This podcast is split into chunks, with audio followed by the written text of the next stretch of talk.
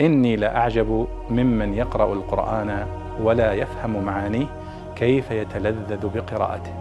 كيف يتلذذ بقراءته. بسم الله الرحمن الرحيم. يقول الله سبحانه وتعالى وإما ينزغنك من الشيطان نزغ فاستعذ بالله إنه سميع عليم.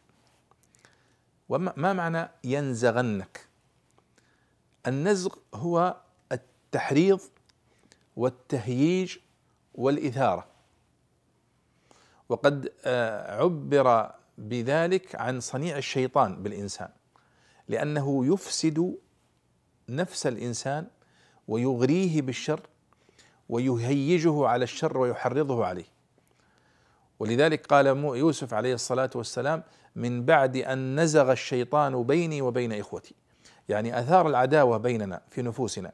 يقول هذا استأثر بأبيكم هذا يحب أبيكم أبوكم أكثر منكم ولذلك أثار بينهم العداوة والبغضاء حتى ألقوه في البئر وحصل ما حصل.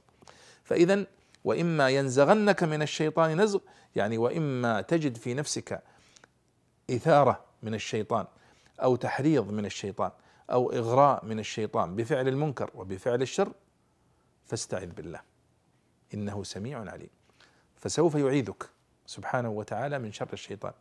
وقد ضرب العلماء لذلك مثالا فقالوا إن مثال استعاذة المسلم بالله سبحانه وتعالى من الشيطان الرجيم كمثل كلب الغنم الذي يرعى ويساعد الراعي. فإن الكلب سوف ينبح عليك وسوف ربما يؤذيك. فإذا استعذت بالراعي صاحبه كفه عنك. فكذلك الشيطان. فإن لعن الشيطان أو سب الشيطان قد يعني يجعله يعني يتعاظم ويزيد شره. أما الاستعاذة به فإنها تجعله يعود حقيرا لأن الله سبحانه وتعالى يكبته.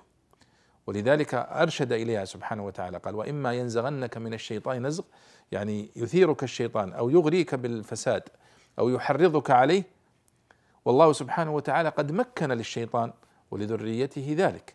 فهو يوسوس للشيطان يوسوس للإنسان.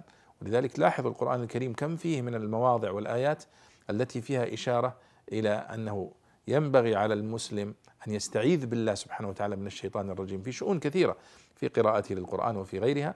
وإذا قرأت القرآن فاستعذ بالله من الشيطان الرجيم. يعني قل أعوذ بالله من الشيطان الرجيم. وهنا يقول وإما ينزغنك من الشيطان نزغ أي وإما تجد في نفسك أي داعي إلى الشر. أو إلى الفساد أو إلى انحراف فهذا نزغ من الشيطان وإثارة من الشيطان. فاذا النزغ هو هذا المعنى. هو الإثارة هو التحريض على الشر هو الاغراء بالفساد من الشيطان. فالحل هو أن تستعيذ بالله وتتعوذ وتلتجئ وتعتصم بالله سبحانه وتعالى. إنه سميع لإستعاذتك وعليم بما يعني صنع الشيطان بك وهو الذي يكف شره عن بني آدم. والله أعلم.